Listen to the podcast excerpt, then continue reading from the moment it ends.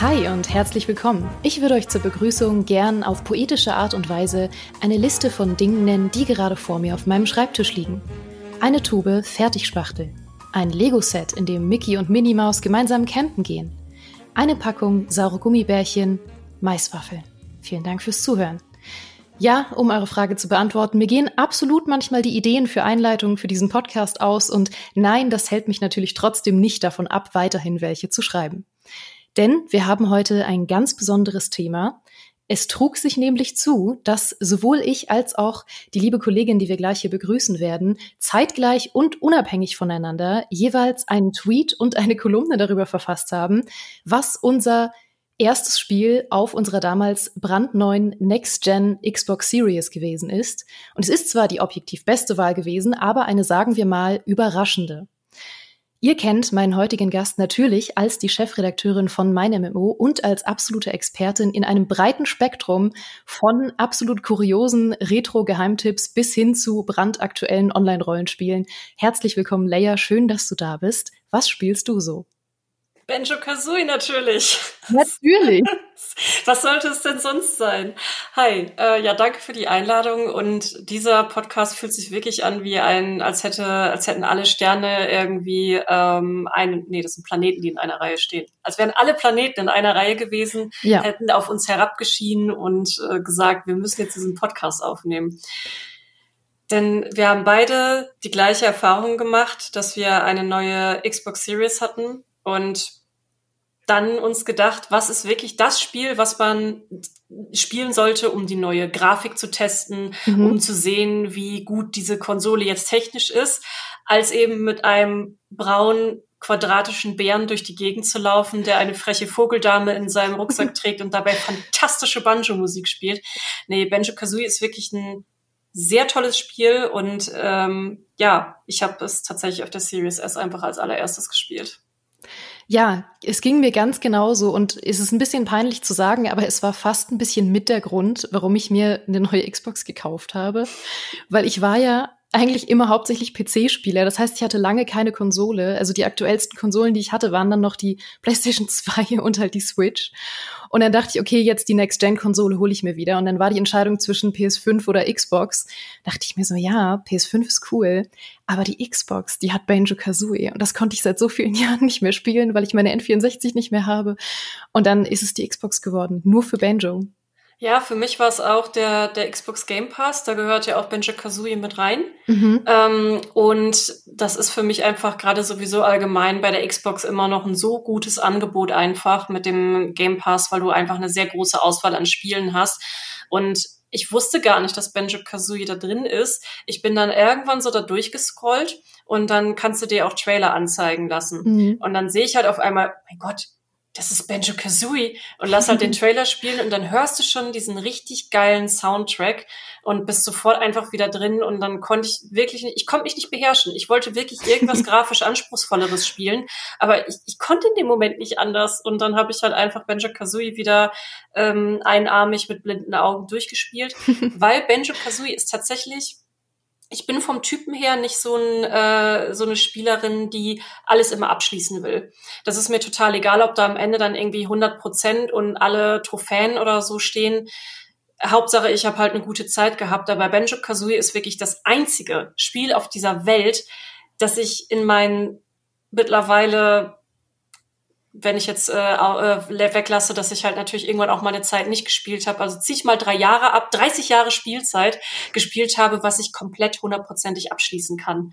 Also jedes einzelne Geheimnis, jede einzelne Ecke von diesem Spiel kenne ich in- und auswendig und kann es einfach, mhm. wie gesagt, blind abschließen. Und das ist das Einzige.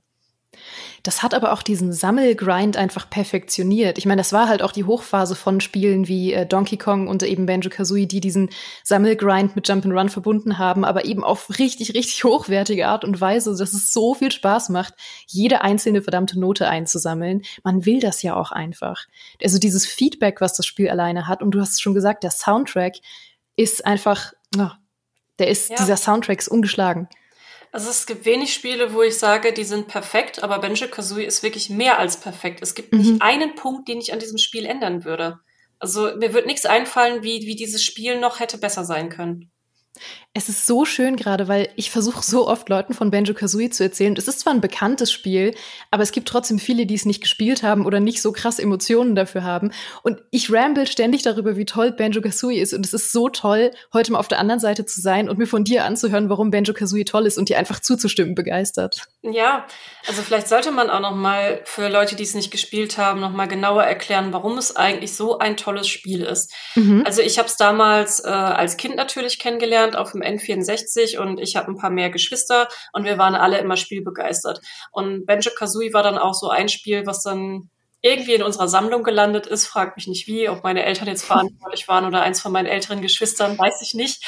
Ähm, und das haben wir wirklich dann mit, äh, in dem Fall, meine älteste Schwester war da schon ein bisschen zu alt, aber mit vier Geschwistern saßen wir halt wirklich vor diesem kleinen quadratischen Fernseher, haben begeistert zusammen Benjo Kazooie gespielt, versucht diese Geheimnisse zu lösen, uns den Controller hin und her gereicht und äh, haben das einfach abgöttisch geliebt zusammen. Also ich könnte sogar meine ganze Familie gerade zusammentrommeln, Geraldine und jede einzelne Person würde erzählen, was das für ein tolles Spiel ist.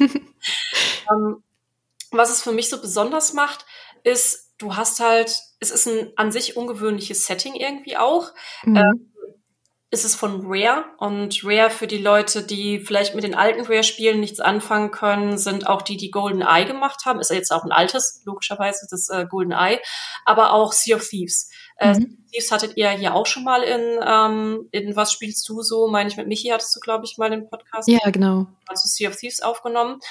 Und äh, das sind die gleichen. Und ihr wisst ja, wenn ihr vielleicht von Sea of Thieves schon mal was gesehen habt, dass es ein sehr humoristisches Spiel in sich auch ist. Und es ist sehr ähm, sehr familienfreundlich auch. Also es ist zwar ein Piratensetting, aber es passiert in dem Sinne nichts Schlimmes in dem Spiel. Mhm. Vergebend. Und bei Benjo Kazooie zu einer Zeit, ich meine, klar, du hattest Donkey Kong und so, also auch solche Figuren, aber das war so eine neue IP, einfach wie gesagt mit einem Braunbär. Ähm, und die Geschichte dahinter ist, ist, dass seine kleine Schwester wird von einer bösen Hexe entführt, äh, Hexe Grundtilda. Und Hexe Grundtilda ist so eine richtig kleine, verkrötete, verkrötete ist eigentlich kein Wort, aber es passt ganz gut zu ihr, finde ich. Äh, es passt ausgezeichnet. Die irgendwie so, so klein und grün ist, mit ganz vielen Warzen, unterschiedlicher große Augen hat und äh, sie möchte wunderschön sein und entführt deswegen die kleine Schwester von Benjo und steckt sie in eine Maschine, um ihre Schönheit zu rauben. Und das möchtest du mit Benjo verhindern und deine Schwester zurückholen. Deine beste Freundin, die dich aber permanent beleidigt in dem Spiel, ist ein, ein roter Vogel. Ich weiß gar nicht, was sie überhaupt für eine Vogelart sein soll. Und äh, sie sitzt halt in deinem Rucksack und ihr rennt dann halt los in unterschiedliche Welten und müsst Noten einsammeln und Puzzlestücke, um mit diesen Puzzlestücken neue Welten öffnen zu können. Und man ist dann einfach in so kreativen Leveln auch. Also das reicht von, wir sind auf einer karibischen Insel und äh, müssen einer einem großen Hummer auf den Kopf hauen, damit man in seine Schale rein kann, um da ein Puzzlestück zu äh, holen. Über äh, wir sind in einer Weihnachtswelt, wo es einen riesigen Weihnachtsbaum gibt, wo ihr herausfinden müsst, wie man in den Weihnachtsbaum reinfliegen kann, um da dann wieder.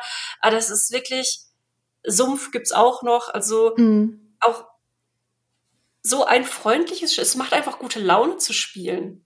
Unglaublich. Und du hast schon gesagt, es war so originell. Also es war zwar einerseits total wild in der Kombination, was es so an Dingen zusammengeschmissen hat und an Themen, aber es wirkte trotzdem am Ende, weil es wirklich auch eine tolle Art Direction hatte, alles aus einem Guss irgendwie. Es hatte ja auch diesen Running Gag im Grunde, dass ähm, alles, was man getroffen hat, eigentlich irgendwie Augen hatte und man mit fast allem kommunizieren konnte. Also wenn man irgendwo eine, eine Karotte oder sowas gesehen hat, war das eine Karotte mit Augen. Ein Kohlkopf hatte Augen, eine Kiste hatte Augen. Alles in Benjo Kazooie hat Augen und kommuniziert irgendwie mit dir. Ja. Und es ist so absurd und originell und herrlich. Und dieser Soundtrack macht es dann einfach noch perfekter, weil ja jedes Level einen ganz originellen Soundtrack hat und dann noch mal diesen Soundtrack in so einer Aquatik-Version, wenn man unter Wasser geht in diesem Level. Und switcht dann dynamisch in diesen Unterwasser-Soundtrack. Und boah, ich kann jedem empfehlen, sich mal nur die Aquatic-Playlist von Benjo Kazooie runterzuladen und beim Arbeiten zu hören. Das ist herrlich, es gibt nichts Entspannteres. Ja, oder auch, es hat auch ein so unglaublich befriedigendes Progression-System. Also äh, du wertest ja es ist ein Jump and Run, ja, aber zu Jump and Run gehört es ja auch mit dazu, dass man halt hier und da vielleicht mal neue Fähigkeiten freischaltet, um ähm, besser durch die Level zu kommen oder neue Plätze zu erreichen. Und das ist über diesen Vogel gelöst. Ne? Also mhm. da ist halt Kazui mit dabei und die kriegt über einen Maulwurf natürlich. Also wir sind auch mit einem Maulwurf befreundet, der irgendwie überall in jeder Welt zu finden ist und mit seinen Untergrundtunneln ich frage mich gerade, warum hat uns der Maulwurf nicht geholfen, durch die verschiedenen Level zu kommen, wenn er sich einfach durchgraben kann? Weil naja, er überhaupt egal. nicht hilfsbereit äh, ist. Ich glaube, er erzählt einem ja, er ist ja der Tutorial-Maulwurf und er erzählt ja. einem, äh, einmal, hey, ich kann dir die und die Sache beibringen. Und wenn man einmal sagt, ah nee, danke, dann erzählt er es einem auch nicht mehr und man hat keine Ahnung, wie man weiterkommt. Stimmt. Und ähm, der gibt einem dann halt immer neue Fähigkeiten für, für Kazui. Also das mhm. ist halt auch so befriedigend, dass du dann, du lernst dann auf einmal mit Kazui, äh, dass sie dann läuft und dann kannst du äh, steile Berge hoch, dann kannst du irgendwann mit ihr fliegen und äh, kannst Eier mit ihr schießen, ähm, wo auch immer die dann halt rauskommen, die Eier. auch noch eine sehr spannende Geschichte mit, äh, wie das mit den Eiern genau funktioniert. Und das ist auch so befriedigend, wenn du halt jedes Mal dann was Neues hast, weil du kannst dadurch dann auch wieder in alte Welten zurück und kannst mhm. dann wieder an neue Plätze ran, um äh, deine Puzzlestücke zu bekommen oder deine Noten, die dir halt helfen, in dem Spiel weiter voranzukommen. Und das ist auch so unfassbar befriedigend, weil du auch immer wieder nachdenken musst. Moment, in dem einen Level habe ich ja das gesehen und da konnte ich ja nicht hin. Aber jetzt kann ich ja mit ihr steile Berge hochlaufen. Vielleicht komme ich jetzt hin. Und dann gehst du sofort wieder zurück auch in das alte Level und probierst diese Sachen einfach aus. Und auch das ist einfach man konnte wirklich, wenn man es auch zum ersten Mal spielt, kann man so viel Zeit damit verbringen, einfach auch diese Rätsel zu lösen. Und es ist immer irgendwie befriedigend. Ja, auf jeden Fall. Und dann gab es ja auch noch diese Mechanik, dass man sich in, in den meisten Leveln noch irgendwie in irgendeine andere Form verwandeln konnte. Über diesen fantastischen Totenkopfpriester, der immer so op, op, op, op gesprochen ja. hat. Generell Dialogsystem fantastisch. Die hatten ja keine ähm, tatsächlichen vertonten Dialoge im Sinne von Worte, aber sie hatten halt diese, alle sprechen irgendein eigenes Gibberish, was halt zu dem Charakter gepasst hat. Das, das war auch awesome. Und dann gab's diesen, diesen coolen Twist zum Beispiel, dass in einem der ersten Level Ameisen gibt, die eigentlich Gegner sind. Dann kann man sich aber selbst in eine Ameise verwandeln und rennt plötzlich mit denen zusammen durch dieses Level und fühlt sich ganz furchtbar schlecht, dass man die vorher alle umgebracht hat. Ja, deswegen ist es wirklich so ein unfassbar kreatives Spiel, ähm, das wirklich auch zeigt, wo ich mir auch denke, da können sich heute einige Spiele was von abschneiden oder auch bestimmt ja Spiele wie Orient the Blind Forest sind bestimmt auch zum Teil mit äh, von von sowas wie Banjo Kazooie mit inspiriert worden oder da sind auch die Grundsteine gelegt worden für ein sehr kreatives äh, Jump and Run Design einfach, was auch sehr viel mehr sein kann als ja, wir hüpfen jetzt einfach nur irgendwie durch die Gegend und versuchen weiterzukommen und so liebevoll einfach alles. Es ist, mhm. jedes kleine Detail ist so liebevoll, wie du schon gesagt hast, mit den, mit den Augen, was es alles hat. Oder in dieser, oh, oder diese Spukwelt, wo du dann Kürbis bist. Auch das so, ist so kreativ. Oder wo du dich dann in ein Krokodil verwandelst mhm. und dann in eine Krokodilstatue reinlaufen kannst und da ein anderes Krokodil ist, gegen das du dann einen Wettbewerb machen kannst, der übrigens auch gar nicht mal so leicht ist. Als ich ihn auf Xbox nochmal wiederholt habe, bin ich öfter an diesem Wettbewerb gescheitert, als mir lieb ist. Da musste ich echt wieder ganz schön, ganz schön ran. Ähm, und dann kriegst du dann auf einmal, wenn du diesen Wettbewerb machst, äh, hast du dann auch auf einmal die Option, kleine Turnschuhe zu bekommen. Und dann rennst du mit diesen Turnschuhen und dem Krokodil super schnell, um dann einfach schneller zu sein als das Krokodil. Wahnsinn. Also wie viele Ebenen da teilweise drinstecken in diesem kleinen Spiel.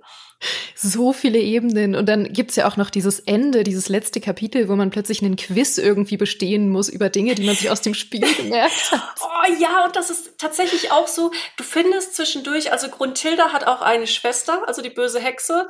Und die hat dann, ähm, das ist so eine gute Fee, und die erzählt dir dann einfach immer irgendwelche Fakten über Grundtilda. Und das kann, du denkst dir da eigentlich erst gar nichts bei auch vor allem als Kind nicht. Du liest das halt, du hörst das halt und dann sind das, keine Ahnung, sie mag gerne Froschauflauf. Und dann ist dieses Quiz, ist dann auch über Grundtilda zum Teil, wo du dann diese Fragen beantworten musst und denkst dir so, what? Das hätte ich mir alles merken sollen. Und mhm. auch dieses, ähm, das Zauberbuch mit den Geheimen, man kann sich, es gab ja auch diese geheime Verwandlung, dass du eine Waschmaschine werden kannst und solche Geschichten.